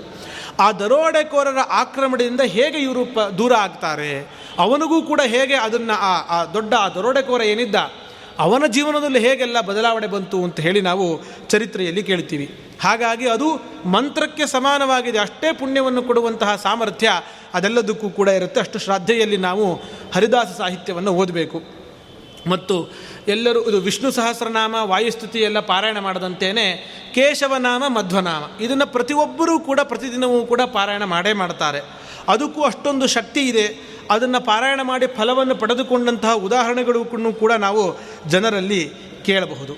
ಹೀಗೆ ಮಂತ್ರತುಲ್ಯವಾಗಿರುವಂತಹ, ಮತ್ತು ಧನ್ವಂತರಿ ಸುಳಾದಿ ಕಪಿಲ ಸುಳಾದಿ ಹೃದ್ರೋಗ ನಿವಾರಣೆಗಾಗಿ ಕಪಿಲ ಸುಳಾದಿಯನ್ನು ಪಾರಾಯಣ ಮಾಡಬೇಕು ಅಂತ ಹೇಳ್ತಾರೆ. ದುರ್ಗಾ ಸುಳಾದಿ ನರಸಿಂಹದೇವರ ಸುಳಾದಿ ಹೀಗೆ ಆ ಪಂಚರತ್ನ ಸುಳಾದಿಗಳು ಅಂತಲ್ಲದೇನು ಇನ್ನೂ ಬೇಕಾದಷ್ಟು. ಇನ್ನು ಪರಶುರಾಮ ದೇವರ ಮೇಲೆ ಸುಳಾದಿ ಮಾಡಿದ್ದಾರೆ, ಹಯಗ್ರೀವ ದೇವರ ಮೇಲೆ ಸುಳಾದಿ ಮಾಡಿದ್ದಾರೆ, ವಿಜಯದಾಸರು. ಆಯಾ ಫಲಕ್ಕಾಗಿ ಅದೆಲ್ಲವನ್ನೂ ಕೂಡ ನಾವು ದೊಡ್ಡವರಿಂದ ಕೇಳಿ ಪಡೆದುಕೊಂಡು ಅದನ್ನು ನಿರಂತರ ಪಾರಾಯಣ ಮಾಡಬಹುದು ಅಂತ ಹೇಳಿ ಗೊತ್ತಾಗುತ್ತೆ. ಇದರ ಜೊತೆಗೆ ಈ ಒಂದು ದಾಸ ಸಾಹಿತ್ಯದಲ್ಲಿ ಈ ಆಧ್ಯಾತ್ಮಿಕ ದೃಷ್ಟಿ, ಅಧ್ಯಾತ್ಮ ದೃಷ್ಟಿಯಿಂದ ಇಷ್ಟೆಲ್ಲ ಲಾಭ ಇದೆ. ಅಕಸ್ಮಾತ್ ಲೌಕಿಕವಾಗಿ ಏನಾದರೂ ಒಂದು ಮನೋರಂಜನೆ ಏನಾದರೂ ಸಿಗಲಿಕ್ಕೆ ಅವಕಾಶ ಇದೆಯಾ ಅಂದರೆ ಅದಕ್ಕೂ ಕೂಡ ಇದರಲ್ಲಿ ಅವಕಾಶ ಇದೆ. ದಾಸ ಸಾಹಿತ್ಯದಲ್ಲಿ ಅದಕ್ಕೂ ಕೂಡ ಅವಕಾಶ ಇದೆ. ಈ ಮುಂಡಿಗೆಗಳು ಅಂಥೇಳಿ ಇದು ಒಂದು ಇದು ಈ ಸುಡೋಕು ಅಂತೆಲ್ಲ ಮಾಡ್ತಾರೆ ಅದನ್ನು. ಏನೋ ಒಂದು ಗೊಂದಲ ಇರಬೇಕು, ಅದನ್ನು ಬಿಡಿಸ್ಬೇಕು, ಅದೊಂದು ಮನೋರಂಜನೆ. ಹಾಗೆ ಒಂದು ಅಧ್ಯಾತ್ಮ ಕ್ಷೇತ್ರದಲ್ಲಿ ಒಂದು ಕೆಲಸ ಕೊಟ್ಟರು ತಲೆಗೆ ಕೆಲಸ ಕೊಟ್ಟರು ಏನೋ ಒಂದು ತಲೆ ಕೆಲಸ ಮಾಡಬೇಕು. ಮುಳ್ಳು ಕೊನೆಯ ಮೇಲೆ ಮೂರು ಕೆರೆಯ ಕಟ್ಟಿ ಅಂತಂದರೆ ಇದೇನು ಹಿಂಗೆ ವಿಚಿತ್ರವಾಗಿದೆ. ಮುಳ್ಳು ಕೊನೆ ಮೇಲೆ ಕೆರೆ ಕಟ್ಟೋದೇನು? ಕಣ್ಣಿಲ್ದೇ ಇರೋನು ನೋಡ್ದ, ಕಾಲಿಲ್ದೇ ಇರೋನು ಬಂದ, ಇದೇನು ವಿಚಿತ್ರವಾಗಿದೆ? ವಿಚಾರ ಮಾಡ್ತಾರೆ. ಹಾಗೆ ತಲೆಗೊಂದು ಒಳ್ಳೆಯ ಕೆಲಸ. ಈ ಥರ ಇದು ಪ್ರಸಿದ್ಧವಾಗಿರುವಂಥ ಎರಡು ಮೂರು ಮಾತ್ರ ಮುಂಡಿಗೆಗಳು ನಮಗೆ ಗೊತ್ತಿದೆ. ನೂರಾರು ಮುಂಡಿಗೆಗಳಿವೆ. ಒಂದಲ್ಲ, ಎರಡಲ್ಲ, ನೂರಾರು ಮುಂಡಿಗೆಗಳು ಈ ಥರದ್ದು ನಮಗೆ ಹೇರಳವಾಗಿ ನಾವು ನೋಡ್ತೀವಿ ನಾವು. ಇದು ಒಂಥರ ಒಳ್ಳೆ ಮನೋರಂಜನೆಯನ್ನಾದರೂ ಆಗಿಯಾಗಿಯೂ ಕೂಡ ಅದನ್ನು ಸ್ವೀಕಾರ ಮಾಡಲಿಕ್ಕೆ ಅವಕಾಶ ಇದೆ. ಅಷ್ಟು ಮಾತ್ರ ಅಲ್ಲ, ಕೆಲವು ಕೃತಿಗಳಲ್ಲಿ ಉದಾಹರಣೆಗಳನ್ನು ಕೊಟ್ಟು, ಪ್ರಸಿದ್ಧವಾಗಿರುವ ಉದಾಹರಣೆಗಳನ್ನು ಕೊಟ್ಟು ನಮಗೆ ಅರ್ಥ ಮಾಡಿಸ್ತಾರೆ. ನಾವು ಯಾವತ್ತೇ ಆದರೂ ಯಾರಿಗಾದರೂ ಉದಾಹರಣೆಯನ್ನು ಯಾಕೆ ಕೊಡ್ತೀವಿ ಅಂತಂದರೆ ಬೇಗ ಅವ್ರಿಗೆ ಮನದಟ್ಟಾಗುತ್ತೆ. ಉದಾಹರಣೆ ಅಂದರೆ ಅವ್ರಿಗೆ ಗೊತ್ತಿರುವಂತಹ ವಿಚಾರ. ಅವರು ಗೊತ್ತಿರುವ ವಿಚಾರದಿಂದಾಗಿ ಗೊತ್ತಿಲ್ಲದೇ ಇರೋ ಇನ್ನೋ ವಿಚಾರವನ್ನು ತಿಳಿಸ್ಕೊಡಬೇಕಾಗಿದೆ. ಹಾಗಾಗಿ ನಾವು ದೃಷ್ಟಾಂತಗಳನ್ನೆಲ್ಲವನ್ನು ಕೂಡ ತಗೊಳ್ತೀವಿ. ಅಂತಹ ಅದ್ಭುತವಾದ ದೃಷ್ಟಾಂತಗಳನ್ನೆಲ್ಲ ದಿನನಿತ್ಯವೂ ನಮ್ಮ ಬಳಕೆಯಲ್ಲಿರೋದನ್ನೆಲ್ಲ ತೆಗೆದುಕೊಂಡು ಆ ಮುಖಾಂತರವಾಗಿ ಎಷ್ಟೋ ವಿಚಾರಗಳನ್ನು ದಾಸರು ತಿಳಿಸ್ತಾ ಹೋಗ್ತಾರೆ. ಆವಾಗ ಸುಲಭವಾಗಿ ಜನಗಳಿಗೆ ತತ್ವಗಳನ್ನು ತಲುಪಿಸಬಹುದು ಅನ್ನೋ ಉದ್ದೇಶದಿಂದ. ನೋಡಿ, ಈಗ ಆ ಪುರಂದರದಾಸರ ಸಾಹಿತ್ಯದಲ್ಲಂತೂ ಅದನ್ನು ತುಂಬ ಜಾಸ್ತಿಯಾಗಿಯೇ ನೋಡಿ, ನಾವು ನೋಡಬಹುದು. ಪ್ರತಿನಿತ್ಯ ಏನು ಕೆಲಸ ಮಾಡ್ತಾರೆ, ಅದನ್ನೇ ಇಟ್ಟುಕೊಂಡು ಒಂದನ್ನು ಹೇಳ್ತಾರೆ. ನೀರು ತರಲಿಕ್ಕೆ ಹೋಗಬೇಕು ಅಂದರೆ ಅದನ್ನೇ ಇಟ್ಟುಕೊಂಡು ತಾರಕ ಬಿಂದಿಗೆ ಅದರಿಂದನೇ ಒಂದು ಕೃತಿಯನ್ನು ರಚನೆ ಮಾಡಿ ಅದನ್ನು ಒಂದು ತಿಳಿಸ್ತಾರೆ. ಅಡಿಗೆ ಮಾಡ್ತಾರಲ್ವ ಅಡಿಗೆಯನ್ನು ಮಾಡ್ಕೊಂಡು ಅದನ್ನೇ ಒಂದು ಇಟ್ಟುಕೊಂಡು ಅದರಿಂದ ಒಂದು ಕೃತಿಯನ್ನು ರಚನೆ ಮಾಡ್ತಾರೆ, ಅದರಿಂದ ಒಂದಿಷ್ಟು ತತ್ವ ವಿಚಾರಗಳನ್ನು ತಿಳಿಸ್ತಾರೆ. ರಾಗಿ ತಂದೀರ, ಭಿಕ್ಷಕ್ಕೆ ರಾಗಿ ತಂದೀರ. ಏನು ಅನ್ಕೋಬೇಕು? ಮುಂದೆ ಹೋದರೆ ಯೋಗ್ಯರಾಗಿ, ಭೋಗ್ಯರಾಗಿ, ಭಾಗ್ಯವಂತರಾಗಿ ಈ ಥರ ವಿಚಾರಗಳು. ಹೀಗೆ ನಮ್ಮ ಪ್ರತಿನಿತ್ಯಕ್ಕೆ ಉಪಯೋಗಕ್ಕೆ ಬರುವಂತಹ ಸಾಮಗ್ರಿಗಳನ್ನೇ ಇಟ್ಟುಕೊಂಡು ನಮಗೆ ಅನೇಕ ವಿಚಾರಗಳನ್ನು ಅವರೆಲ್ಲ ತಿಳಿಸ್ತಾರೆ. ಅದಕ್ಕೆ ಇನ್ನೊಂದು, ಆ ಬಹಳನ ಹುಡುಕಿದೆ. ನಾನು ಒಂದು ಸತಿ ಓದಿದ್ದೆ, ಎಷ್ಟು ಹುಡುಕಿದ್ರೂ ಸಿಗಲೇ ಇಲ್ಲ. ಅದರಲ್ಲಿ ಒಂದು ಕೃತಿ ಇದೆ ಪುರಂದರದಾಸರದು. ಪಾಪೋಸು ಹೋಯಿತಲ್ಲ, ಎನ್ನ ಪಾಪೋಸು ಹೋಯಿತಲ್ಲ ಅಂತ. ಪಾಪೋಸು ಅಂದರೆ ಚಪ್ಪಲಿ. ನಾವು ಕಾಲಿಗೆ ಹಾಕೊಳ್ಳೋ ಚಪ್ಪಲಿಯನ್ನು ಪಾಪೋಸು ಅಂತ ಹೇಳಿ ಹೇಳ್ತಾರೆ. ಆ ಇಡೀ ಕೃತಿಯಲ್ಲಿ ಹೇಗಿದೆ ಅಂತಂದರೆ ನಾನು ದೇವಸ್ಥಾನಕ್ಕೆ ಹೋಗಿದ್ದೆ, ಹೊರಗಡೆ ಚಪ್ಪಲಿ ಬಿಟ್ಟು ಒಳಗೆ ಬಂದಿದ್ದೆ, ನಾನು ಹೋಗೋಷ್ಟೊಳಗೆ ಚಪ್ಪಲಿ ಎಲ್ಲೋ ಹೋಗ್ಬಿಡ್ತು. ಇದೆಲ್ಲ ನಾವೆಲ್ಲ ಒಂದಲ್ಲ ಒಂದು ದಿವಸ ಅನುಭವಿಸಿರುವಂಥದ್ದೇ. ಅದನ್ನು ಹೇಳ್ತಾರೆ, ಏನೋ ದೇವರ ಕತೆ ಕೇಳೋಣ, ಪ್ರವಚನ ಕೇಳೋಣ ಅಂತ ಬಂದೆ. ಹೋಗಿ ನೋಡೋಷ್ಟೊಳಗೆ ಎಷ್ಟು ನ, ಎಲ್ಲ ನಮ್ಮ ಬಂಧುಗಳೆಲ್ಲ ಪ್ರೀತಿಯಿಂದ ಕೊಡಿಸಿದ್ದದು, ಅಂತಹ ಪಾಪವಸ್ತು ಹೋಯಿತಲ್ಲ, ಅದು ಕಳ್ಕೊಂಡ್ಬಿಟ್ನಲ್ಲ ಅಂತ. ದೇವರ ದರ್ಶನ ಮಾಡೋಣ, ಇನ್ನೊಂದು ಪದ್ಯದಲ್ಲಿ ದೇವರ ದರ್ಶನ ಮಾಡೋಣ ಅಂತ ಹೇಳಿ ನಾನು ಬಂದಿದ್ದೆ. ಎಷ್ಟು ಇಷ್ಟಪಟ್ಟು ನಾನು ಅದನ್ನು ಇಟ್ಕೊಂಡಿದ್ದೆ. ಅದನ್ನು ಕಳ್ಕೊಂಡ್ಬಿಟ್ಟೆ ಪಾಪ ಹೋಯ್ತಲ್ಲ. ಇಡೀ ಪದ್ಯ ಪೂರ್ತಿ ಅಷ್ಟೇ ಇರೋದು. ಇದಕ್ಕೊಂದು, ಒಂದು ಕೃತಿ ಬೇಕಾ? ಚಪ್ಪಲಿ ಕಳ್ಕೊಂಡಿದ್ದು ಅಂತ ಹೇಳಿಕೆ ಅದೂ ಕೂಡ ಒಳ್ಳೆ ಕರ್ಮ ಮಾಡೋಕ್ಕೆ ಹೋಗಿ ಚಪ್ಪಲಿ ಕಳ್ಕೊಂಡಲ್ಲ ಇದರಿಂದ ಏನು ಸಂದೇಶ ಕೊಡ್ತಾ ಇದ್ದಾರೆ? ಹಾಗಿದ್ರೆ ನೀವೇನು ಚಪ್ಪಲಿ ನಿಮಗೆ ಮುಖ್ಯ? ಪ್ರವಚನಕ್ಕೆ ಹೋಗಬೇಡಿ, ಮಠಕ್ಕೆ ಹೋಗಬೇಡಿ, ಎಲ್ಲೂ ಹೋಗಬೇಡಿ ಅಂತ ಸಂದೇಶನ ಅಲ್ಲ. ಅಲ್ಲಿ ಒಂದು ಸಣ್ಣದಾಗಿರುವಂತಹ ಒಂದು ವಿಶ್ಲೇಷದಿಂದ ನಮಗೆ ಗೊತ್ತಾಗುತ್ತೆ. ಪಾಪೋಸು ಅಂತ ಅನ್ನೋದಕ್ಕೆ ಚಪ್ಪಲಿ ಅಂತ ಹೇಗೆ ಅರ್ಥ ಇದೆಯೋ ಹಾಗೆ ಪಾಪ ಓಸು, ಅಷ್ಟು ಓಸು ಅಂದರೆ ಅಷ್ಟು ಸಕಲ ಅಂತ ಅರ್ಥ. ಪಾಪ ಓಸು ಹೋಯಿತಲ್ಲ, ಅಷ್ಟು ಪಾಪ ಹೋಯ್ತಲ್ಲ. ಈ ದೃಷ್ಟಿಯಿಂದ ಇನ್ನೊಮ್ಮೆ ಅಷ್ಟು ಓದಿದ್ರೆ ನಿಮಗೆ ಬೇರೆ ಅರ್ಥನೇ ಕಾಣುತ್ತೆ. ನಾನು ದೇವರ ದರ್ಶನ ಮಾಡಲಿಕ್ಕೆ, ಸತ್ಸಂಗಕ್ಕೆ, ಪ್ರವಚನ ಕೇಳಲಿಕ್ಕೆ ಅಂತ ಹೇಳಿ ಬಂದಿದ್ದೆ.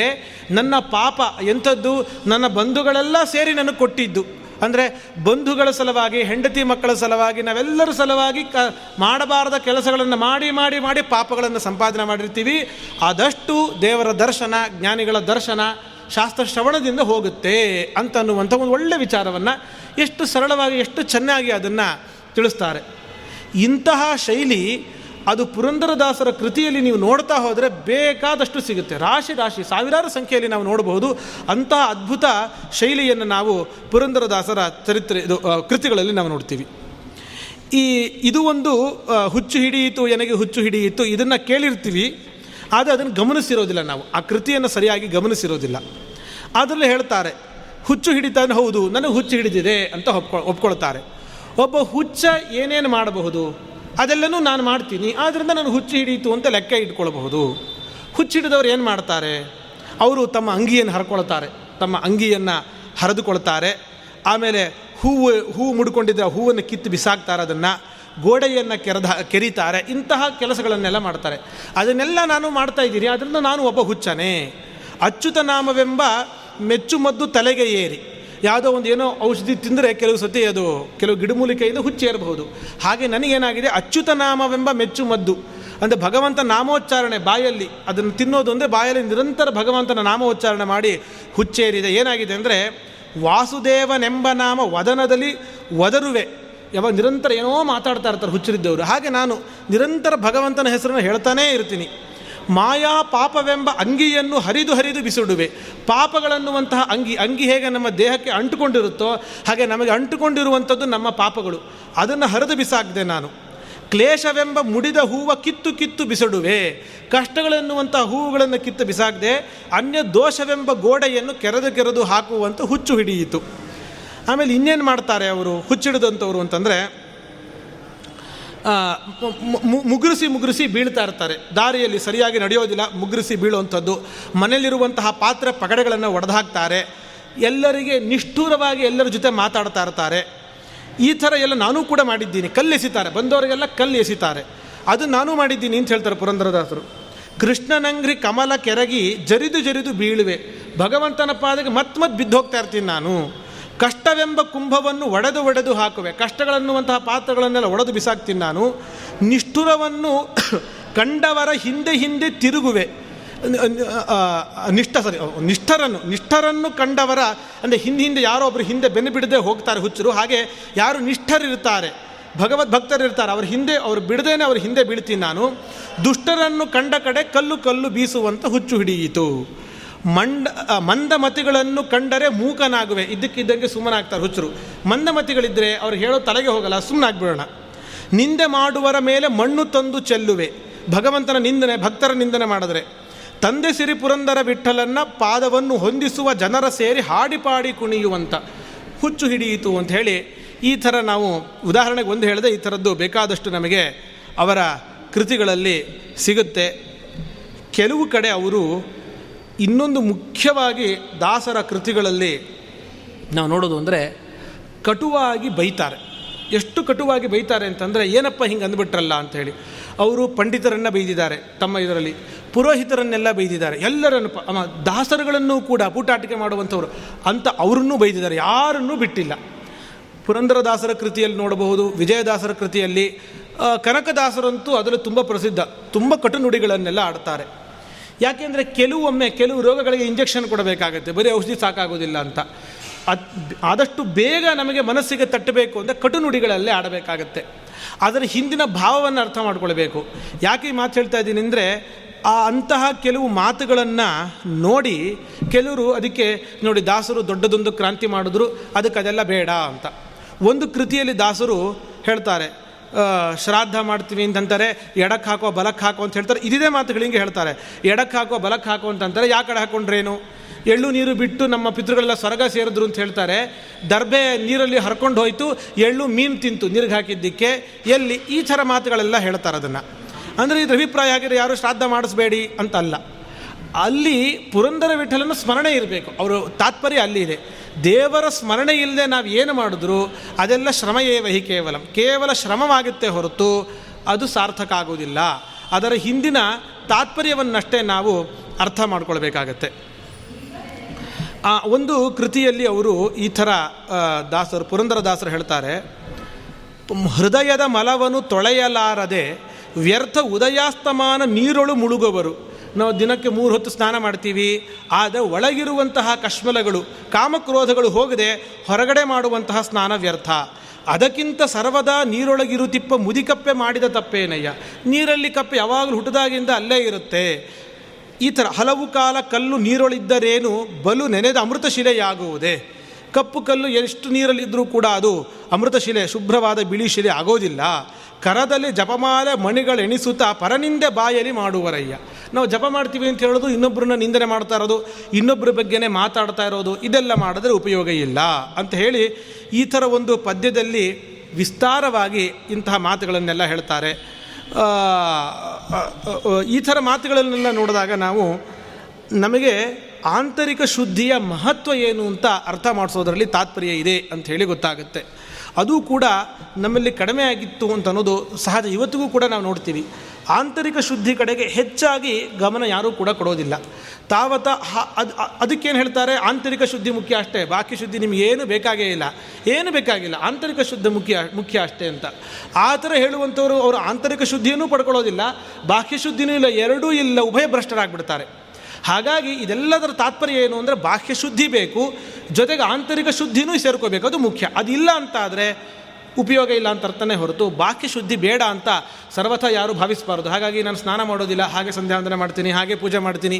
ಸ್ನಾನ ಇಲ್ಲದೆ ತಿನ್ನಬಹುದು ಪರವಾಗಿಲ್ಲ. ಒಂದು ಸತಿ ಕಣ್ಣು ಮುಚ್ಕೊಂಡು ನಾರಾಯಣ ಅಂದ್ಬಿಟ್ಟು ನಾನು ಮಾಡ್ತೀನಿ.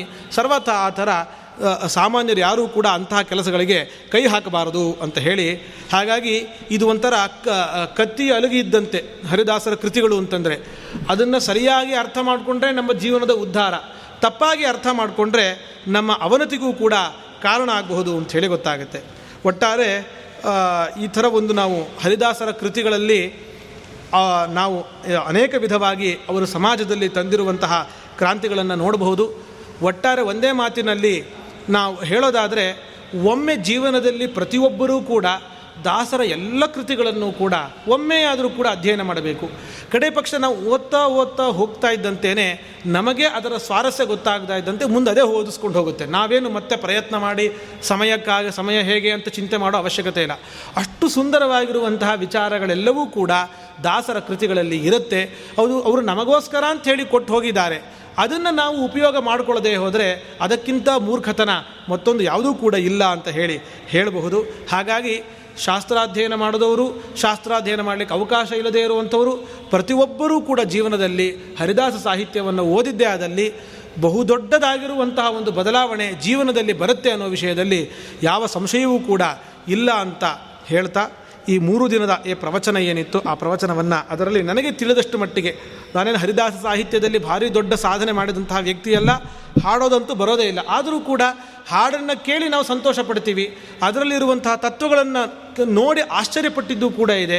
ನಾವು ಸರ್ವಮೂಲದಲ್ಲಿ ಅಲ್ಲಿ ಇಲ್ಲಿ ನೋಡಿರುವ ವಿಚಾರಗಳೆಲ್ಲ ಹೇಗೆ ಇಲ್ಲಿ ಅವರು ವರ್ಣನೆ ಮಾಡಿದ್ದಾರೆ ಅಂತ ಕೇಳಿ ಆಶ್ಚರ್ಯಪಟ್ಟಿದ್ದೆಲ್ಲ ಇದೆ. ಹಾಗೆ ಆ ದೃಷ್ಟಿಯಲ್ಲಿ ಮತ್ತೊಂದಿಷ್ಟು ಅಧ್ಯಯನ ಮಾಡಿ ನನ್ನ ಮುಂದಿನ ಅಧ್ಯಯನಕ್ಕೂ ಕೂಡ ಒಂದು ಸಹಕಾರಿ ಆಗುವಂತೆ ಒಂದು ಸಣ್ಣ ಪ್ರಯತ್ನವನ್ನು ಮಾಡಿದ್ದೀನಿ. ಪರಮಪೂಜ್ಯರಾಗಿರುವಂತಹ ಶ್ರೀ ವಿದ್ಯಾಶೀಷ ತೀರ್ಥ ಶ್ರೀಪಾದರ ಅನುಜ್ಞೆಯಂತೆ ನಾನು ನಡೆಸಿದಂತಹ ಈ ಮೂರು ದಿನದ ಈ ಉಪನ್ಯಾಸವನ್ನು ನಮ್ಮ ಗುರುಗಳ ಅಂತರ್ಯಾಮಿಯಾಗಿರುವಂತಹ ಮಧ್ಯಪತಿ ಗೋಪಾಲಕೃಷ್ಣನಿಗೆ ಸಮರ್ಪಣೆಯನ್ನು ಮಾಡಿ ಈ ಉಪನ್ಯಾಸವನ್ನು ಮುಗಿಸ್ತಾ ಇದ್ದೀನಿ. ಶ್ರೀಕೃಷ್ಣ ಅರ್ಪಣ